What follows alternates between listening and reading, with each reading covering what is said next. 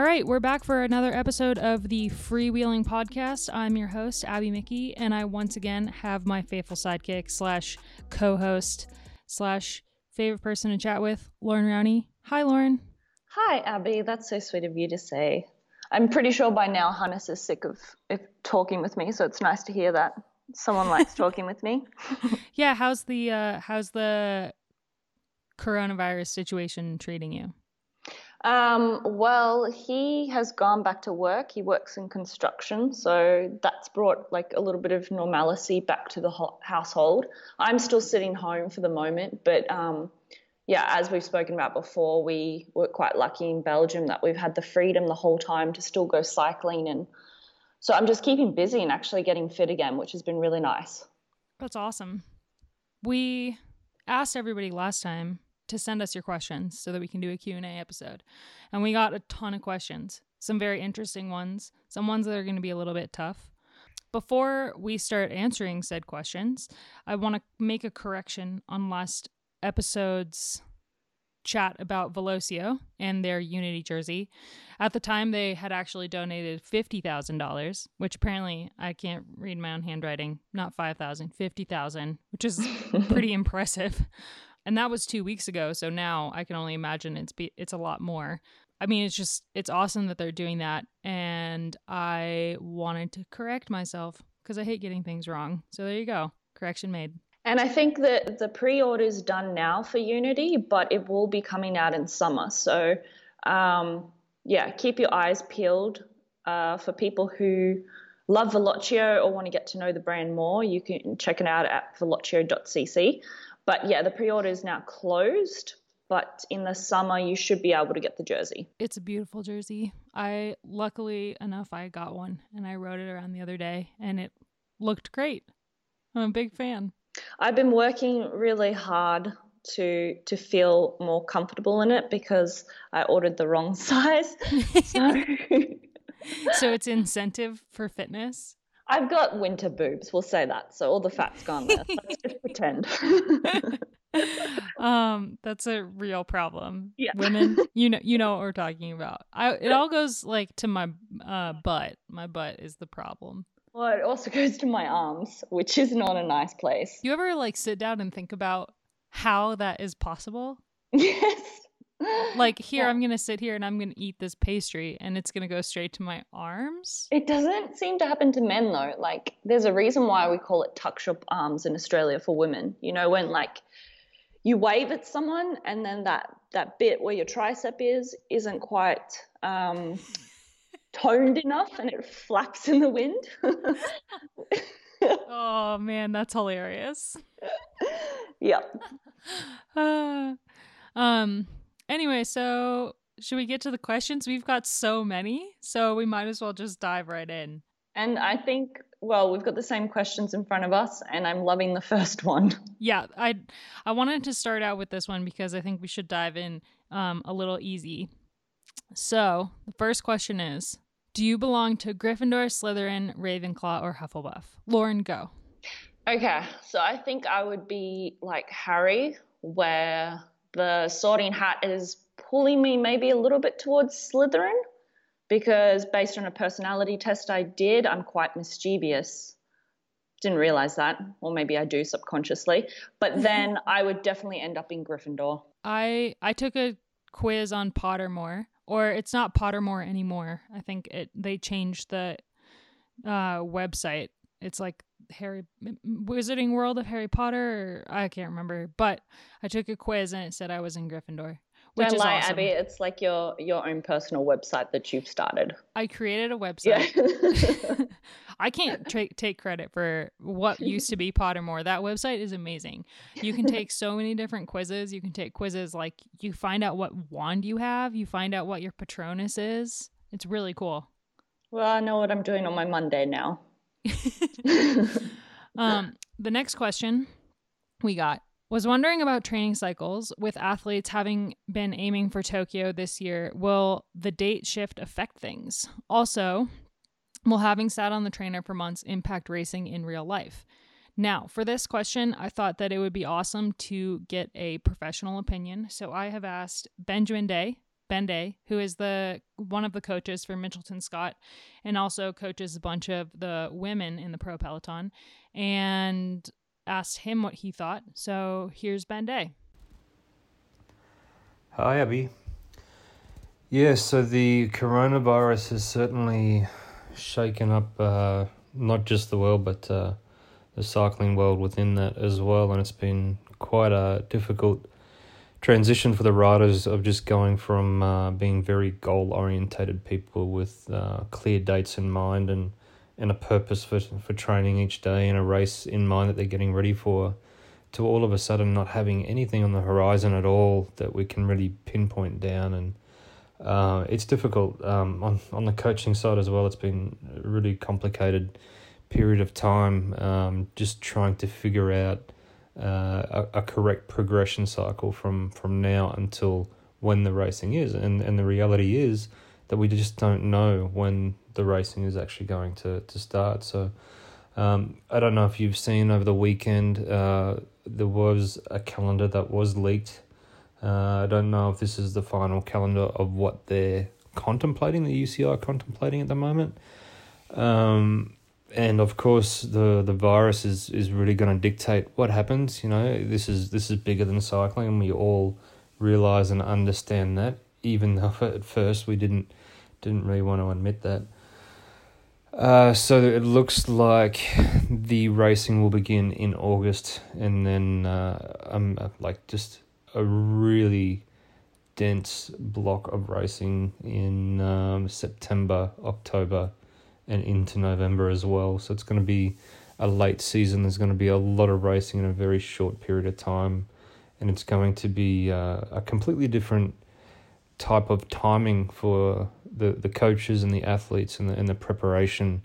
Uh, we're so used to having, you know, for example, Uh, the classics when the classics happen, the Giro when the Giro happens, the Tour, the Vuelta, the World Championships. Like, it's always such a consistent regularity year after year, and now all of a sudden we, we have a completely um, dynamic situation. We th- there aren't any real concrete answers at all yet, and so it's just uh, something we just have to be very flexible with.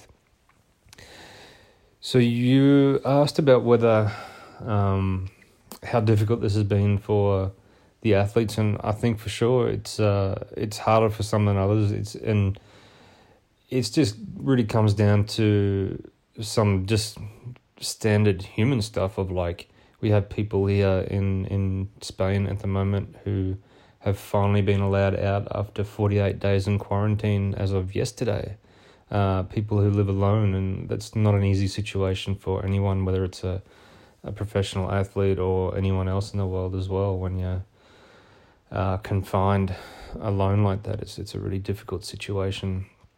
Um, during that time, we've been using a lot of virtual racing uh, scenarios like uh, Zwift and Ruby and Full Gas, and uh, we've been really getting into those, and they, they've been great in order to create some sort of a schedule in the day. And in reality, that's what the focus has been the last six weeks, has just been to uh, mental health, honestly, just uh, creating some sort of structure or some sort of schedule for the riders um, has just been good to keep the days flowing, as opposed to just sitting there trying to think, you know, what's next, you know, what are we doing this for, where's the purpose? Everything about the preparation normally is for that goal, as I mentioned earlier, and now all of a sudden it's like it's way too soon to be working towards um, a goal far off in the distance. We just really need to keep things ticking over, look after our mental health, and get through this period of time. The Olympics, you know, they were scheduled to, to happen in August and have consequently been moved to the following year. Um, hopefully they can pull that off. Uh, it's a it's a difficult situation because it's going to um, remove the opportunity for some people to do the Olympics, which has been, you know, lifelong goals for for these people. It's going to open up the doors for other athletes who maybe weren't going to be ready for the Olympics. You know, it really does change the timing quite a bit. Um, creates opportunities, but it also really destroys opportunities as well. Um, the cycling's a little bit particular uh, on the road, at least, in that the year-to-year cycle is so intense and there's so many things to focus on now. We don't do a full four-year progression um, for that uh, Olympic cycle. Uh, definitely on the track they do, so I think that's going to impact them a lot more. Uh, so it's definitely a readjustment. Um, you know, um, I'm sure there's going to be individual scenarios that, you know, are quite sad, or other ones where the, those opportunities really open up for them. So just have to be flexible and, and go with the flow, because the world really is going through a state of change at the moment, and that just, you know, this is bigger than us. It's it's bigger than bigger than all of this. What will the virtual racing do for? Uh, well, what will this period of quarantine? What will this this time away from the scene do for the racing once we get there? I actually think there's a lot to be gained from doing so much on the trainer. It's a really um. very focused, lots of tension on the on the legs style of training. So whereas the riders might not be doing the twenty-five to thirty hour week training weeks, um, the, the training that they are doing, whether it's fifteen to twenty hours or so, there's a lot of muscular tension constantly. The, the quality is almost, I'd have to say, higher than what it is on the road. It's not one hundred percent the same, that's for sure. Um, but it's almost like doing a, a massive strength block. So I'm actually expecting that we're going to find um, the pelotons are moving really well out of this. The catch is we all have to get our timing right now, right? So, like, if the racing does start in August, um, we're now talking it's just over three months away. So we have plenty of time. You know, they're already well and truly trained into the season. Like, the they started training back in November. The the base and the build preparation was all set. A lot of guys were coming into great form. Uh, when I say guys, I mean guys and girls, of course. Um, a lot of them were in, coming into great form, just a little bit short of their peak, but just when all of this stuff was shut down. So that first layer of, of base and the first few months of the season is still there and is still in the system. Um, so in reality, once we're able to go back outside again, the focus is going to be on just getting back on top of that volume, um, getting back and, you know, smelling the roses a little bit and getting some some sunshine too, because I think uh, everybody's suffering a little bit mentally at the moment. So it'll be good for them. Good for all of us to be able to get outside. So once we start working towards August, hopefully we can have some racing then. I think it's really important for the sport, but obviously it has to be made with the decision of all of mankind coming in as a priority. So um, so there's time. I think uh, with such a small focused part of the season, everything condensed into that three-month block. It's going to be super intense. Everybody's going to be relatively fresh going into it. There'll be very minimal athletes with injuries. Uh, there'll be a, a bulk of the peloton who are all focused on the same block of races, just because now everyone is there for just that three months. You know, it's not like the full eight-month season, nine-month season where, you know, you sort of come in and out of your peak a couple of times.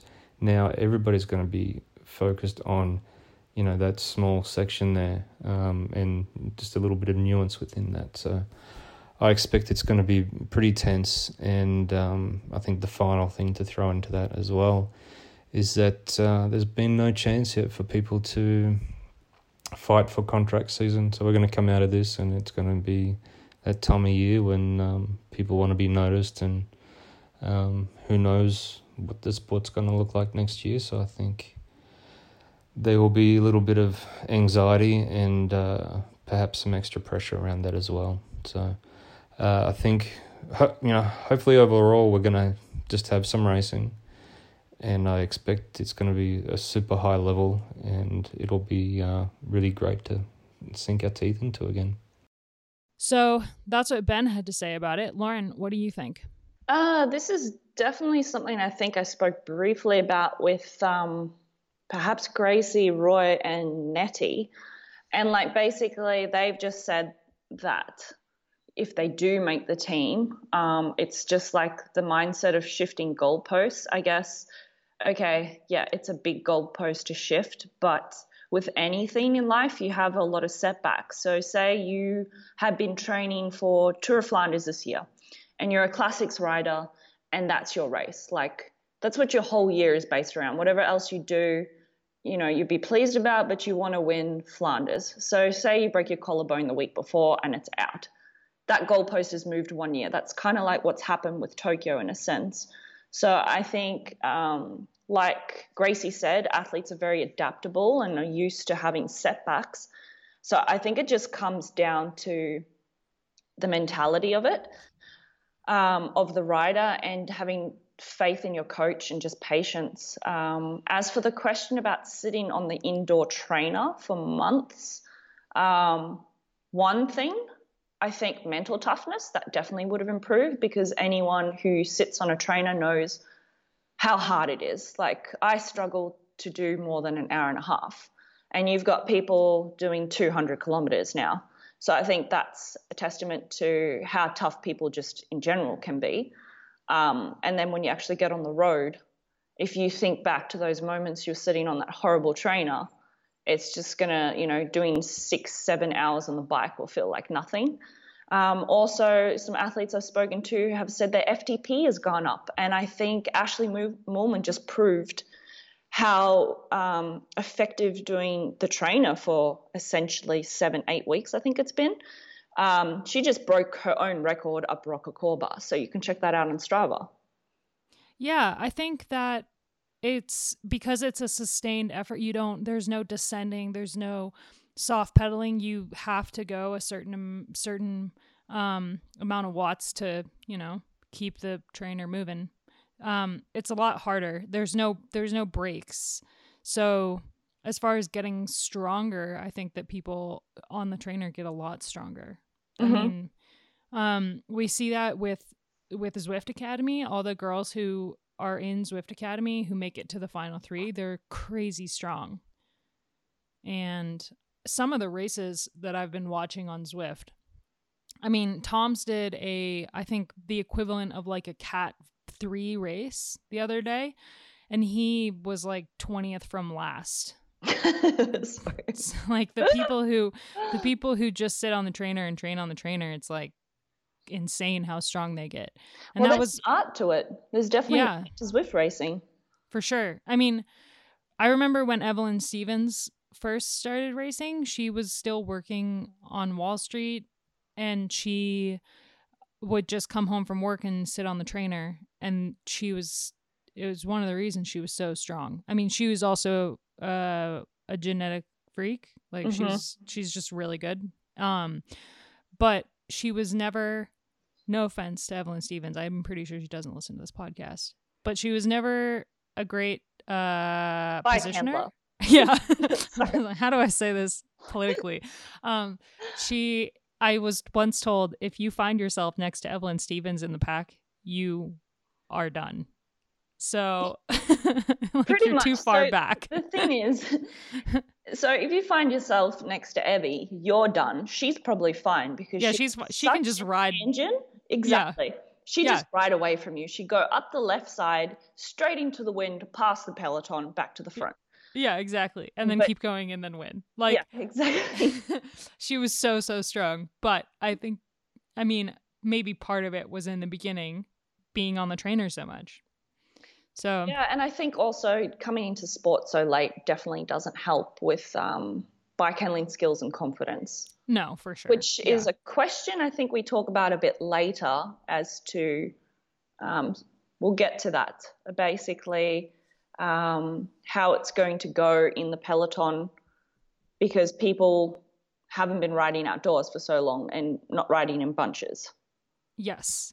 Um, our next question is a really tough one. With the news that Bigla are having to crowdfund and C C C-Liv having support being cut, what is the outlook for women's pro- the women's pro to peloton? Will it be decimated when this is over? Now, I also called upon someone else to help with this one, but before we jump into her answer, we'd like to set the record straight for C C C-Liv. C C C-Liv is under different management than the men's C C C team, and they are doing fine. So for the rest of, as far as we know, our, our knowledge, and we haven't talked directly to the director of the team, so we the information we have is from somebody who's very, very close to cycling and would know if anything was going on. Mm-hmm. Um, but C C C-Liv is fine for the rest of twenty twenty. As far as next year, ev- I couldn't even plan tomorrow, let alone know what's going to happen next year to women's cycling. Um, but C C C-Liv for twenty twenty is doing totally fine, and they don't have any, any, um, salary cuts or anything. Now, for this question to be answered, I asked Iris Slappendel, who is... has been on the podcast and is just a legend, and she helped found the Cyclist Alliance. So she's very, very close to the sport. I asked her what she thought, and this is what she said. Hey, Abby and Lauren. Um, well, coming back to your question, I should say, first of all, at the Cyclist Alliance, we haven't had too many riders coming to us uh, because their teams are not able to pay them anymore, except the ones you've probably already mentioned. Um, I think most teams had their budgets sorted for the year. Team budgets of women's team are a fraction of a men's World Tour team, so they depend less on a monthly or quarterly payment from sponsors. But I think that doesn't mean they they will all be fine next year and the years after. covid nineteen will have a big impact on the economy, and that's something we're all gonna feel. Companies will probably cut on sponsorship, and um, sport in general will suffer from that. Women's cycling and women's sport in general is more fragile than the men's because there's less visibility most of the time. I've been reading a lot of not so optimistic articles in the past week on how much of a relapse this will have on women's sport. But on the other hand, I think we should stay optimistic. Women's cycling is resilient. We're used to be dealing with small budgets. Teams and riders are flexible and resourceful. Also, women's cycling has made huge steps in the last years, and more and more companies have discovered the opportunities of this sport. Riders feel, and I, that's probably, um, I think they feel that better than their male colleagues, that they're very much responsible for their sponsors and their visibility. They're really active on social media, sponsor activities, and also in their local communities. And that's a huge strength, especially right now. But most of all, we hope at the Cyclist Alliance that all stakeholders take this time to think about the opportunities our sport offers and how to create a more sustainable business model together. This is most of all a time not to be concurrents, but colleagues, because everyone is in the same boat and we should all have the same goals. This is the perfect time to innovate, experiment, and take some real action on plans and ideas everyone have been talking about for years.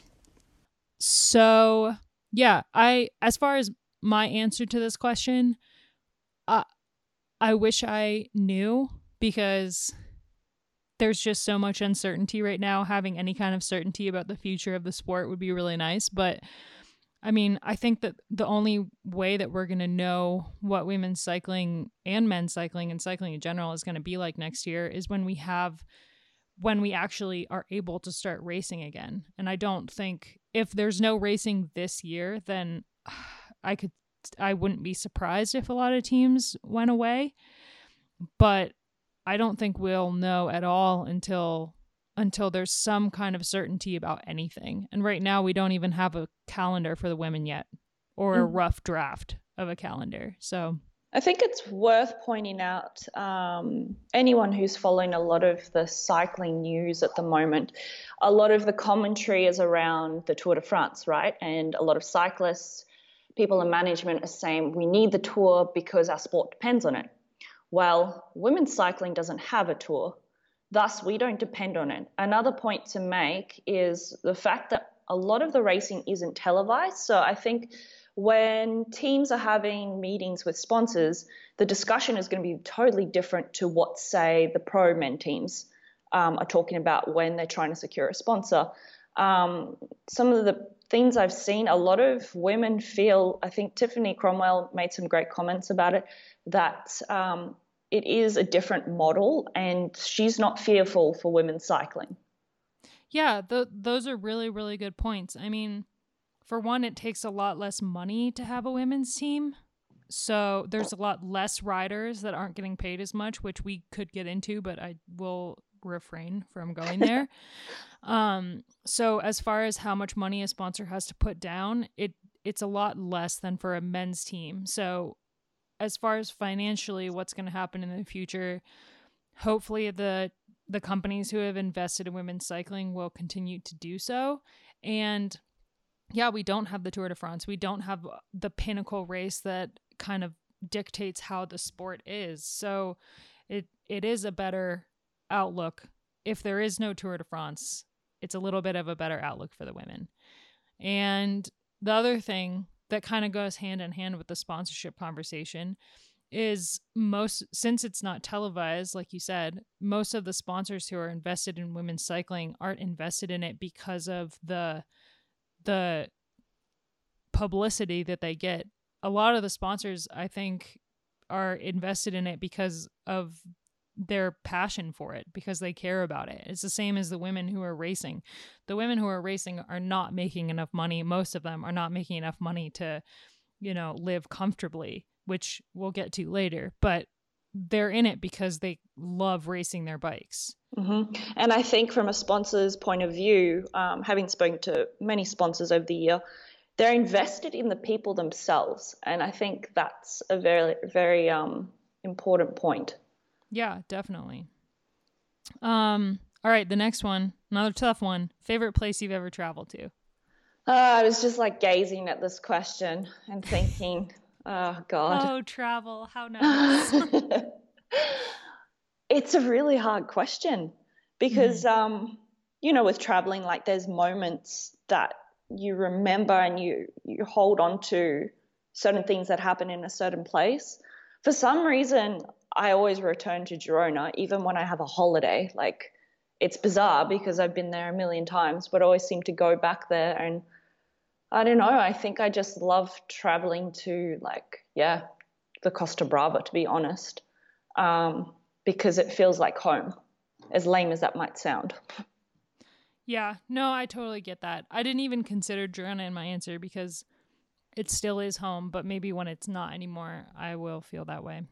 So where is your place? Um, I gotta go with like, my, my immediate answer would be like anywhere in Ireland. Never been. Um, I spent a lot of time there as a kid. And then went back a couple years ago with my sister to kind of um, like return to the home country. And mm-hmm. I mean, my favorite part about the trip, Katie Bug and I, I mean, Ireland is beautiful. It's, it was so green and we happened to not get rained on a ton. And it was just an awesome trip. But my sister and I are very, very different. And we fought the entire time.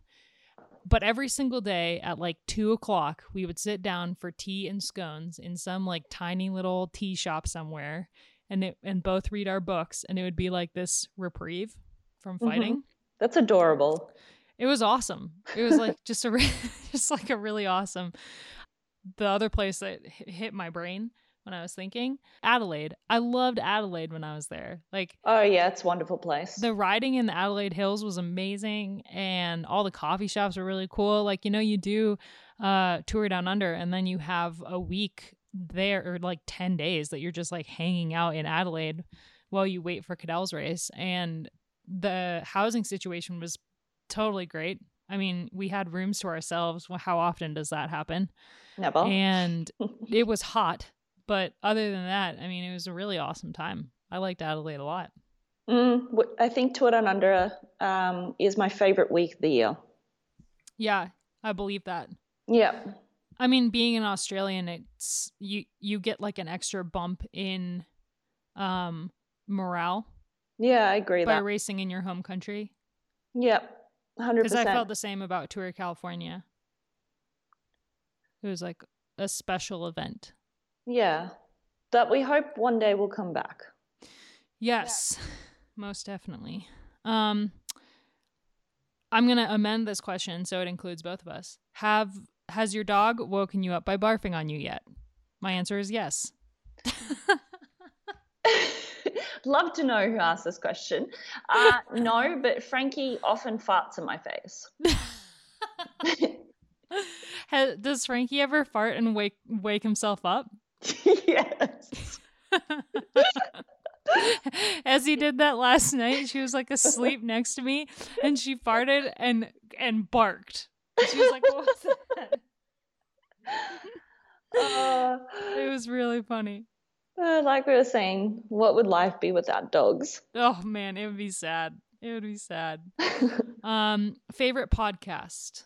Other than freewheeling, Other than freewheeling, I'd have yeah. to say I do love the Rich Roll podcast. Like him himself, I can find a bit annoying at times, if that's the word, but I love the guests that he gets on his podcast. I'm always learning something new. Uh, my favorite podcast is the Binge Mode podcast from The Ringer. And specifically Binge Mode Harry Potter, which I can re-listen to over and over and over again. What do, what do they discuss? They literally break down, they start with book one, and they have an episode on chapters one through five, and then an episode on chapters six through ten, and so forth. And they go through all of book one, and then they do the first movie, and then all of book two, and then the second movie, and then all of book three, et cetera, et cetera. And it's months and months worth of amazing content. But what I love about it is that they go into such detail and you find out all this stuff that you like wouldn't necessarily pick up. I've read Harry Potter more times than I can count. I've listened to Jim Dale's audiobook, which is I fall asleep to it every night. Like that's how much I love it. I, when I go to sleep, I just turn on like a random Harry Potter book that's Jim Dale speaking, and I fall asleep and have lovely dreams. Um, and even after all of that, I listened to Binge Mode Harry Potter, and I found out I like learned things about Harry Potter.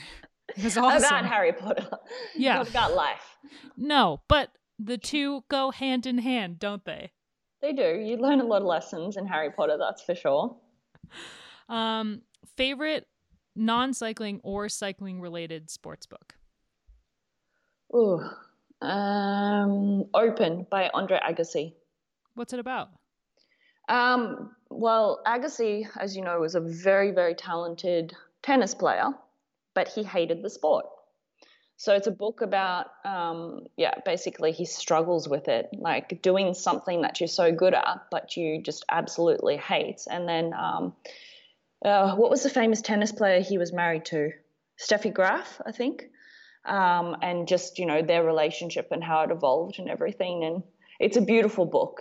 Um, and I think I learned a lot from it when um, I was starting out at like an elite level. I'll add it to my list, my ever-growing list of books that I should read.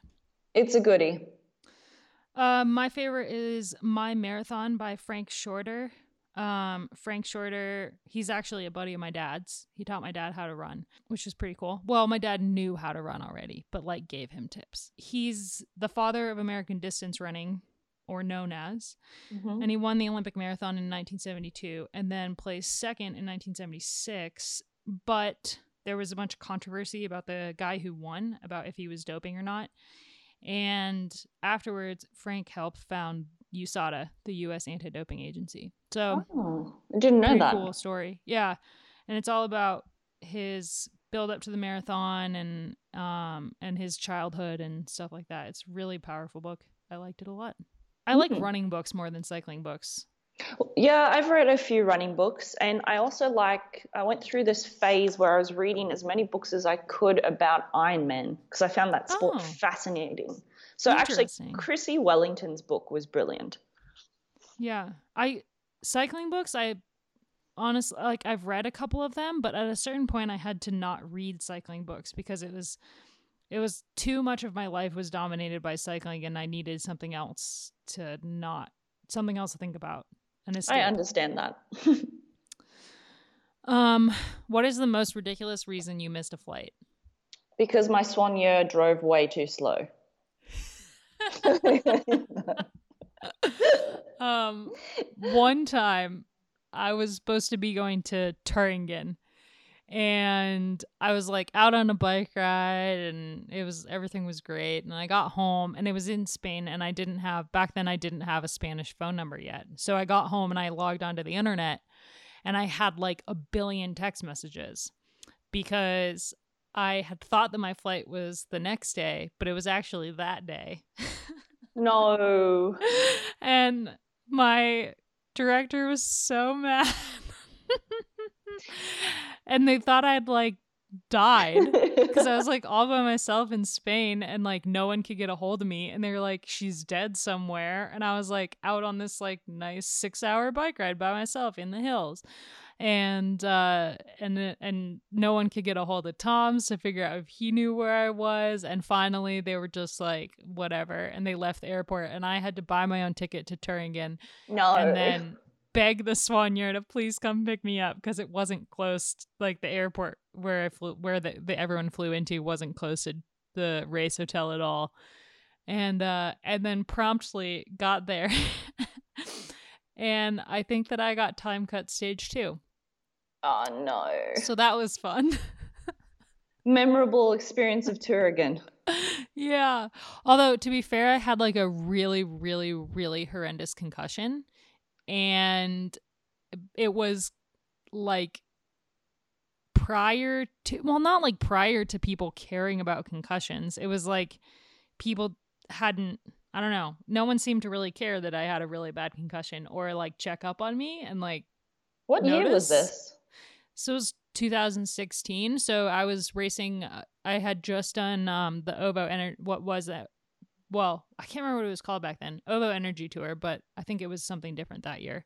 And on stage like three or something, we were going down a descent and Iris took me out, and I sat up on the, I like skidded across the entire road, and I sat up, and my mechanic ran up to me and was like, do you need a wheel? Do you need a wheel? And I was like, I need a helmet. And the doctor, the team, like the race doc, was leaning out the side of the car like, she has to go to the hospital, she has to go to the hospital, because he'd seen the crash and saw how hard I hit my head. Yeah. And then they had me race Turingen, like it was like two weeks later, but I didn't take the recovery seriously at all. I was trying to train through it, and I was getting these horrible headaches, and I was super dizzy all the time, and I just was like mm. really really depressed, and it was it was so bad. And if anyone had actually like cared to notice, I shouldn't have been on my bike at all for a really long time after that. But I hope now, I mean, this is like a few years ago, but people are more aware of it, because I know when I started out racing, um, it wasn't until Ina had her terrible crash in twenty thirteen that it was, I really realized how bad concussions were. Yeah. Um, And there's been so many of my friends that have had concussions, and even some that their personality has completely changed. Yeah, that's that's a thing that ha- I've had two concussions in my life, and one of them, my mom swears that I was a completely different person for a year, mm. um, because it was so bad. And then this was my this was my second or third one that this happened, and there was one day I went from. um Britain to Latvia um because Tom's sister was getting married, and Tom's was trying to teach me this card game. It was like a kid's card game, and every single round he'd have to tell me the rules again, and he was getting so frustrated because he kept having to tell me the rules, and I just could not understand. But we didn't have any kind of way to test if I had a concussion. There was like an app that we used as a team to track Mm-hmm. But it didn't work at all. And I just remember sitting on the trainer. I was, the coach I had at the time was like, oh, you just have to just ride and get like your blood moving. So Tom's wouldn't let me go ride on the road. So I just like would sit on the trainer in the yard in Latvia and spin. And I would just get these horrendous headaches. Yeah, it was terrible. Yeah, concussions, like, you know, if you break a bone, like your collarbone or anything else, there's like a time on it, right? They tell you in six weeks you can go back on your bike. But with concussions, it's so varied that I think caution is always the best way. Like, until you feel one hundred percent, don't do anything. And I'm seeing it more and more. I think there is a lot more care and knowledge. Um, and definitely the bigger teams are, are definitely taking it more serious. It's just perhaps some of the smaller teams um, that are still a bit backwards, like some of those Italian ones, um, that might not still recognize it, and kind of like of the mentality, just put the rider back on the bike and get going. Yeah, I think it's definitely more, hopefully at some point in the future, we'll have a better way of testing for it. Yeah. But I think people are definitely taking it more seriously. It was only a year later that Tom's crashed in Tour California. If you didn't see it, don't Google it. It's horrible. Ugh, I think I was there with you. Yes, I was. twenty seventeen. Mm-hmm. Yeah, that was when you were there for Vox Women and I was racing. I had just finished racing. Yeah. But yeah, that was when he got that concussion. I mean, it was obviously a lot more obvious that he had a concussion because there was footage of his crash and the aftermath, but they took that really really seriously. We and got so off on a should. tangent. Yep. Yeah. um from missing a flight to concussions. Um if you could pick a superpower, what would it be? Uh as a kid, I always wanted to fly. Um that's a good one. So I mean, there's so many superpowers and I could geek out over all of them because I love Marvel and D C, but I'm just going to go with the ability to fly because I think it'd be kind of cool. I, I can get pissed off quite regularly until I just run out of your house and then just like Superman out of here would be quite, quite fun. um, right now I would say teleportation would be great. I'd love yes. to see Tom's. If you had like a port key. Yeah. Um, but usually on any, in any other time with any other climate, world climate, I would really love to like be like Raven and just like change your appearance. I think it'd be kind of cool to be like, I wonder what my hair would look like, like this. And then just like blink and have your hair be like a completely different style. I think that'd be pretty cool. You could impersonate people. Yeah. That could I be could quite just, handy. Yeah. I mean, I could, I could. That's creepy. I'm not going to finish that sentence because I could look like Taylor Swift, but that's um, if you could go on a bike ride with any celebrity, alive or dead, who would it be and why? Oh, these questions. This was a really hard one. Yeah. Uh, I wish I'd read this. Um, hmm. Any celebrity. Yeah. Do you want me to go? I was thinking about it all last night. Okay, you go. All right, so obviously, off the bat, I want to say Taylor Swift because I just would love to meet her and and have her realize that we're the same and then become friends. But I don't think I'd want to go on a bike ride with her because I don't know how often I've gone on a bike ride with someone and walked away being like, oh my gosh, they're my new best friend. Like, I think I would like to like be at a slumber party with Taylor Swift and then like... Mm-hmm. become best friends that way. So actually, the one celebrity that I would like to go on a bike ride with is Ian McKellen, who pay, played Gandalf in The Lord of the Rings, because he has this way of talking that is just magical to listen to. And I feel like the guy's got so many amazing stories that I could just sit on a bike next to him for hours and hours and hours and have him talk to me. And it would be like, where has the time gone? So that's my choice, Ian McKellen. Isn't he Dumbledore as well? No, but that would have been a really good call. The guy they have playing Dumbledore in the movies three on, mm-mm, not a fan. No. Okay. But did he play in the first two? No, that actor died after the second movie. Oh, ooh. And that's why they switched Dumbledores. Okay. All right. Because yeah. I was like making the connection as to why maybe you would have gone with that decision. I did think you were going to say Harry Potter, but um, uh, he's so- um he's Magneto in the original yeah, X-Men yeah. movies. Oh yeah, yeah. I love him. Yeah, and then Gandalf in the Lord of the Rings movies, and he's been in a bunch more stuff. Like when Cats, when Cats was not my favorite movie I've ever seen, unfortunately. um, I really, really wanted to like it, having loved the original Broadway play- musical, but the movie fell short um, of expectations, which were already quite low.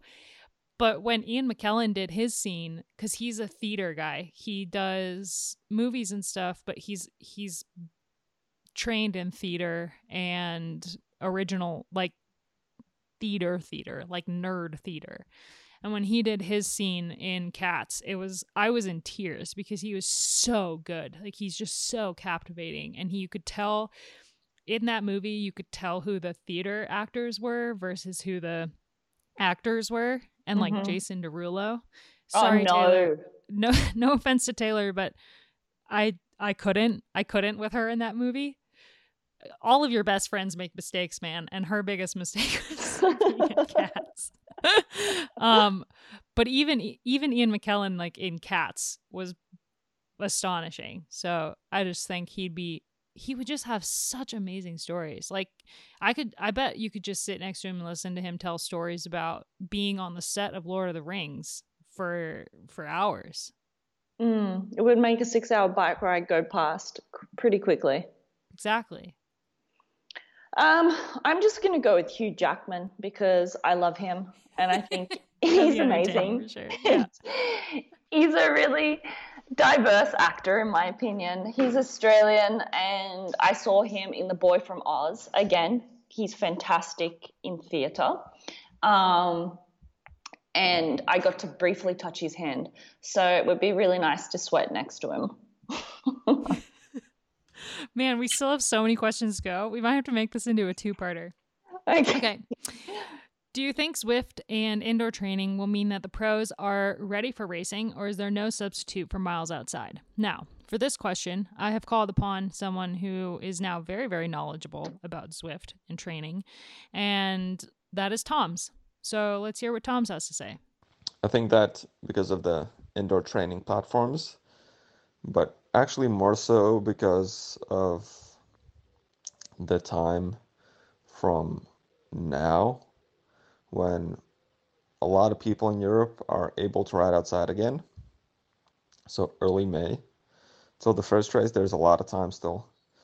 So I think that, uh, yeah, the teams and the riders are going to be ready to race because the restrictions are being lifted day by day, slowly, slowly. Um, but there's still, yeah, more than two months till we race. So I think that, or till we like race big races. So I think that by then, even if you had to spend fifty days inside, you'll be totally fine. So I thought he would be kind of a good person to ask because in the beginning, I was asking him, this is an interesting social experiment when we thought that he'd be able to keep training outside in Spain and everyone in Italy was on the trainer. I was like, it'll be interesting to see when we come out of this, who's stronger, the Italians or the people who are living in Spain. Mm-hmm. Um, and he was like, oh, the Italians for sure. And now he's kind of switched his opinion a little bit, but we kind of already talked about it. Like, you get so strong riding the trainer mentally and physically. Mm-hmm, exactly. And I think I saw Tom's on the bike breaks ride riding a Tron bike. Is that correct? Yeah. He... Yeah. He got the, he's up to the Tron bike level. Yeah. Which means that he's seriously been Zwifting. Yeah. Yeah. Like twenty-nine hour weeks. Wow. Yes. That's all I, um, wow. Love to hear your thoughts on the current support level and pressure upon riders for losing weight to an unhealthy degree. Is it something riders can talk about better now, or is it still taboo? Now, for this one, we also decided to reach out to the pros because I think that this is a topic that's changing so rapidly and having been out of the sport now for multiple years for you and one year for me. And and actually, when I was still racing on Rally, Rally was like really, really unique in that they, it's the weight isn't really a thing that Rally talked about ever. Like the team as a team, we didn't, it wasn't like a topic of conversation amongst the riders. Um, but we wanted to talk to somebody who might know a little bit better. So Lauren, you talked to someone and she wants to remain anonymous. So you're just going to read her response. Yeah. Okay. So let's start off. Um, so I asked this rider this question and she replied with, "It's an enormous topic to discuss, but yet the knowledge and the openness is so, so touchy. As you know, the edge that athletes balance on is so small, and a small comment, positive or negative, on body image, weight, power to weight, diet, nutrition, food portions can snowball into a disordered eating, into disordered eating or a more serious eating disorder. And it's not often talked about in a supportive way. People are terrified to talk about it, in my opinion. Every single endurance athlete has experienced thoughts associated with eating disorders. Whether or not they have acted on these thoughts or managed to redirect their thought patterns to a more positive relationship with their body image and food, that's a whole nother question. From my personal experience in being super open and honest, always talking about my feelings and emotions, I've never met a fellow cyclist who doesn't resonate with those dark thoughts in some way.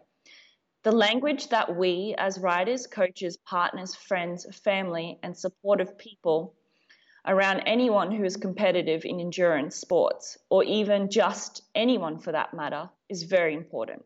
It can have a huge impact, positive or negative, on those around us. And while that may not be our responsibility, it is worth thinking twice about what we say and the language we are using. You don't have to directly say lose weight to someone for them to get the bug in their head and begin to steer down that dark pathway. But as you said, and this trumps anything and everything anybody else will ever say to any of us, the most powerful thing any of us can understand is the power of our own mind. What people say to us is one thing. Our reaction is solely our own. In some instances, what someone says to us can be hurtful and de- detrimental to our mental health and therefore physical health. But if we are in the right place of peace and strength, self-confidence and self-worth will shine through the and bury the shit talk from an outsider. There are so, so many factors. Education, I believe, is a big one. Knowledge is power. The messed up thing is when it's a young person who is just so green and new to the sport that hasn't grasped enough experience to understand the world they're entering into. They get stuck doing what everyone else is doing or comparing their young body to an older one. Uh, and she's put in brackets, typically a more naturally lean Um, person. So trying to take shortcuts to make it to the top quicker and so on and so on. It's an absolute minefield. But in a direct response to that question, can riders talk about it? I would say from personal experience, I can only talk openly and freely with one other rider. And even then, we have to stop ourselves from spiraling into obsession. We just put a lid on it. So maybe the answer is actually no. For me, it's not something people are mentally comfortable to talk about or to receive information about." Thanks so much for getting that, because I, I wouldn't have known how to answer that. My um, my automatic answer answer would be no. We can't mm-hmm. talk about it unless you talk about it with your coach or a sports psych. We tried to, one time I was on a team and we tried to have a rule where you weren't allowed to talk about calories, weight, anything like that, and it it just it's not possible. You'd go on a coffee ride and someone would make a joke and that joke like would resonate. So mm-hmm, mm-hmm. exactly yeah. what this writer was saying, and I think it, it goes so much deeper as well. It's it's securing contracts and things like that. Um it's a discussion Molly Weaver and I actually had, that now that we're retired, and I think I've mentioned this to you, it's like you're free now to say whatever the hell you want. And um you know, when you're riding, you don't want people to know everything that's going on behind the scenes. And um, yeah. Yeah, definitely. I remember I said something, I came, I said, I did an Instagram post last year about it when I was still racing. And I got a ton of people who reached out and said, thanks for saying something. And a couple people who wanted me to talk to younger riders about it because they could tell that there was this this one young girl who was really struggling with it and, and had really gone to an unhealthy place. And my reaction to that was like, no, I, as much as I would love to talk to um, young girls about knowing about being confident in themselves and going into the sport with a better mindset and not getting caught up in that world of losing weight and counting calories and all that. It's kind of something that I feel like I had to learn on my own. And I had a friend who was really, really struggling it when she with it when she was trying to race and ended up breaking her pelvis and then couldn't recover because she was too unhealthy. And I had tried to talk to her about it prior to her breaking her pelvis, and it didn't do anything except ruin our friendship. Yeah, yeah, because they feel when you're in that fragile state of mind, you feel like almost being attacked. So you can't even see it as someone trying to help you. Um, and it's it's it's one hundred percent right until you're ready to get help. And it's with anything. It's like with addiction, until you're ready to receive the help that you need, you're not going to see that you have a problem. And like for me with being bulimic for a long time, I knew it was wrong. And I knew it had to stop, but it, it just, it wasn't till I got to that breaking point where I woke up one morning and I couldn't physically get on my bike anymore. And my mum, you know, was, she got up and usually I was already out the door gone an hour before her. And she was like, what are you doing here? You're meant to be out training. And I just said, I can't do this anymore. I can't, I can't do it. And I just explained everything to her. And she said, you don't have to do anything you don't want to do. And we're going to get you the help. And then that was the start. But until that point, she had no idea what was going on and no one knew. And I wanted to keep it that way. Yeah. I I remember when I started being bulimic, I went from anorexic to then I could, was like binging because I couldn't stop. And actually my coach made a joke about it. Like, oh, I hope you're keeping your food down. She like made a joke about it. And I was like, oh. And that's when I like started throwing up food. Oh, because it hadn't even occurred to me before that. Yeah. Yeah. Such a, a, a, such a simple comment in passing. Like, yeah. Yeah. And like, I'm sure she didn't even realize that, realize like the impact that one sentence made on me. Mm-hmm. But it's such a, we could have an entire podcast about this situation, this question, really. Which, maybe we will. Yeah. Who knows? Yeah. We've got a lot of time and a lot of podcasts to make and not much bike racing to talk about. So, um, all right, we're going to do two more questions and then we're going to go to rapid fire because we have a ton more, but we are getting close to an hour. And we can always do another one again if you guys like this one. I mean, let us know um, via Twitter. Um, do you want to answer this question about Cycling Australia? I'll give it a go. It was a really good question from a woman in Australia. So from the recent allegations about the silencing culture in C A, in your opinion, how can this impact the ability of athletes to reach their potential? What could be changed? And I think this lead on question was also um, by your estimate, what's the percentage of Australian women in the C A pool that would be afraid to speak out on the experiences on the retirement process and H R welfare matters through their time in the system? I think that second part of the question I can answer a lot better because in terms of the silencing culture, I'm not too sure Um, at this point in time, but I can definitely speak about my own experience of retirement. Um, it's a tricky one because within the Cycling Australia pool, obviously, so you have the track athletes that, like the track program is just run by Cycling Australia, like they're, they're funded by the government um, and thus C A has kind of full control over them in a sense, like they have a media manager, just like any professional team. Um, so if you want to speak to a rider, you almost have to go through go through them, unless it's just like, you know, if I invited Nettie on the podcast and it wasn't anything too, um, what's the word? Not going to rock the boat. Yeah. Um, then it was fine. But, um, yeah, the retirement process, there really wasn't a process. Uh, for me personally, I decided to quit, and that was it. It was kind of like, um, we're going to gift you this bike, which was wonderful. I, I got to keep my race bike. Um, but then that was it. I didn't hear again from anyone at Cycling Australia. I wasn't I wasn't given access to the psychologist. Um, there was no program in place to help me transition out. Um, I'd been part of C A for many years because I'd actually started out as a junior trying to make it through the under nineteens, but walked away um, unbeknown to anyone else from mental health problems. But I came back at a later age. But th- this is definitely a flaw in the system, and I hope now it's changed. I'm sure there's more in place, particularly for the track athletes, because like I said, um, they're more ingrained in cycling culture, uh, Cycling Australia, whereas, um, for example, someone who races for for Tibco or for um, one of the, the foreign teams like Canyon Schramm, they won't have much to do with C A unless they make a world championship teams.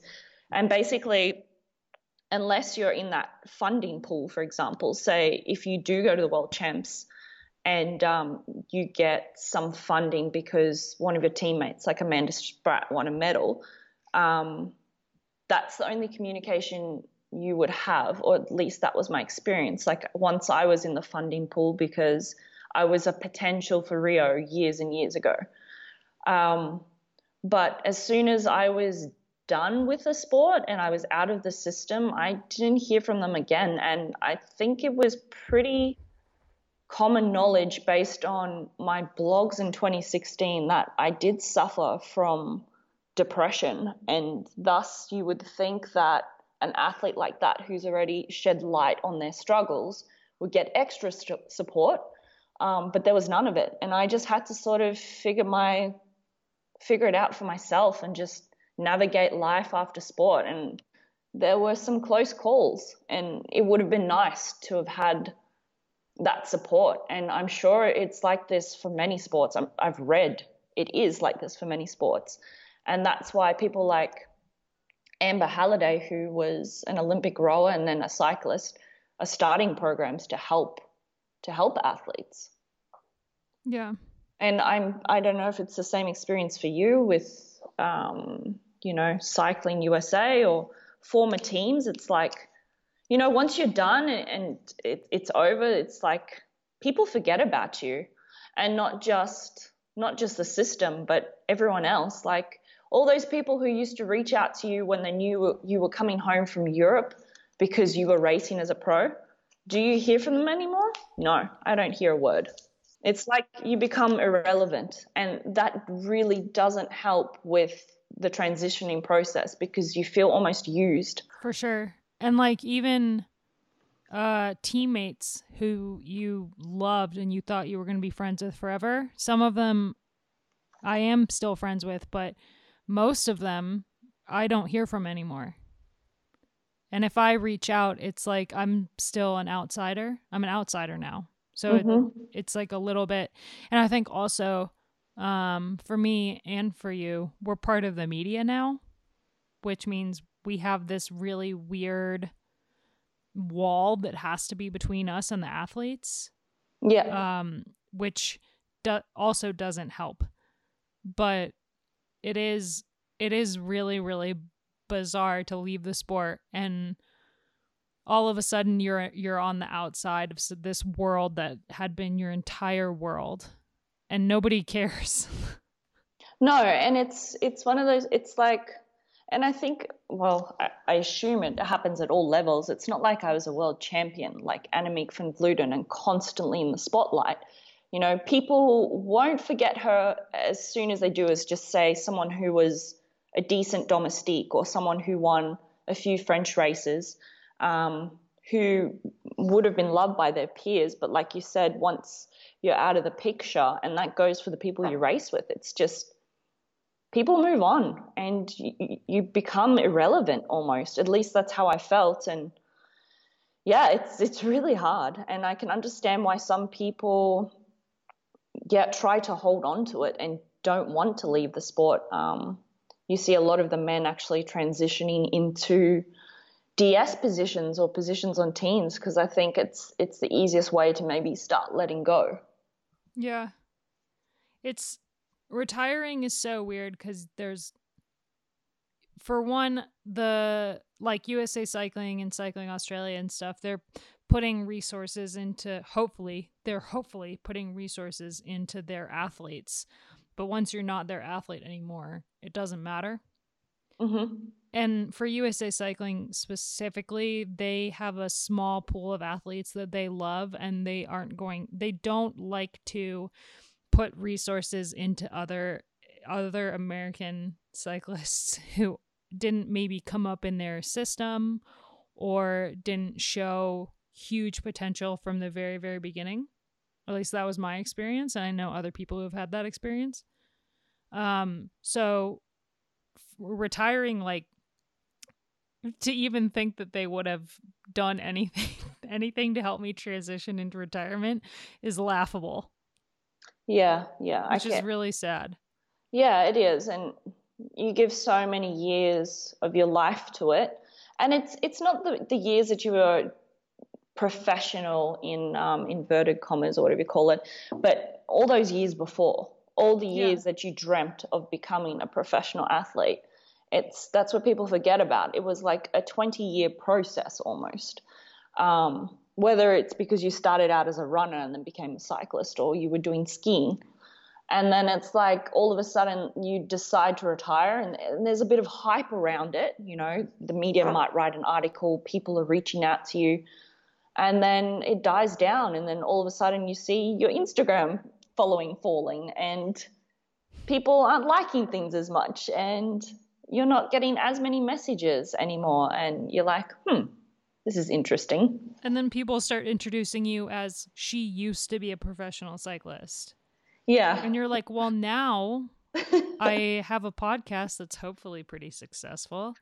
And and a dog. There's a lot more to me. Yeah, and a very cute dog. There's a lot more to me than she used to be a professional cyclist. That which just that, sounds like such a slap in the face. Yeah, it's it does. Well, I sometimes still get introduced that way, but now, like you said, I've been out of it a few years. And the thing is, I live in a country that's not my home country. I've only been living here a couple of years, and people just know me basically as Hannes' girlfriend. he, awesome. he was he was the Olympic athlete, not me. So yeah, yeah. All right, we've hit an hour almost, and we have so many questions left, which I'm actually really impressed that we were able to get this many questions. And when I was looking at the questions, I was like, oh yeah, we'll be able to get through that in an hour. But true to you and I, we did go off on some tangents. So I think we're going to have to have a part two. We might even have, I don't know how, what your time schedule is like. Maybe we'll do a part two for Friday. Oh, I am free as a bird because yeah. sitting home. So because um, coronavirus. Exactly. And there are some really fun questions here that I think people will enjoy the answers to. So let's finish up with the rapid fire, because Natalia sent it to us and she is one of my favorite people. So, rice or pasta? Rice. No, pasta. Pasta. Pasta. Neon or pastel? Pastel. Same. Captain Marvel or Wonder Woman? Captain Marvel. Wonder Woman. Evelyn Stevens pain face or Taylor Wiles pain face? Evie. Taylor. Audio or video? Audio. Same. Or baguette. Video with no audio. Yeah. That's always, I like, like when you watch sports with no audio and you narrate it yourself. That's always fun. um, baguette or sourdough? Baguette. Same. Gravel or trail? Trail. Same. Beer or cocktail? Mm, cocktail. Same. Madonna or Lady Gaga? Gaga. Neither. Can I say neither? Taylor? They're a little... Taylor Swift. Umbrella or raincoat? A raincoat. Yeah, they're so much more freeing. You can Indeed. jump in things. You can dance. Umbrellas are so cumbersome. Unicorn or dragon? Dragon. Same. All right. So that was our first Q and A episode. I hope you guys enjoyed it. We... I think we should have a second one. We will discuss. We'll see how this one goes when it comes out tomorrow. Tomorrow is Monday.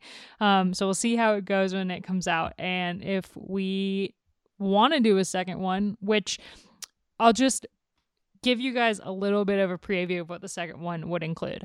From my boss, Wade Wallace, tell me about your first bike race. I feel like many entertaining stories could happen there. Oh, yeah. Um, what are your thoughts on menstrual cups? Do you use them for long rides? That Good would be question. a fascinating question to answer, um, especially for our male listeners. The lockdown has shown that female cyclists are more interesting than male cy- in cyclists. Agree or disagree? Also a great question. So these are the questions. This is a small sampling of the questions that we didn't get to that I think that I've decided at this point we're going to do another episode this week, and my bosses at Cycling Tips can just deal with us having two episodes this week. Um, and yeah, that's what we got. Lauren, thanks so much for doing this with me. No, yeah, it's been fun. Some serious questions, but a lot of fun ones. And um, I think we've still got some like pretty in-depth ones from next week if I have a look, but again, it was a really nice response from, you know, the listeners, the people on Twitter, on Instagram. So if you have any other questions, you have until Thursday to try and shoot them to us, and we'll try and slip them in. Yeah. And, um, yeah, we've got like really serious questions too that we didn't get to, like organize the race calendar for the Women's World Tour. That could be a lot of these questions could be entire podcasts, actually, which is not a bad idea. Um, I think having an entire episode about retirement and talking to some people who, uh, quote unquote, successfully retired would be really interesting. Mm. So, yeah, thanks so much for listening, and we'll be back. Until next time.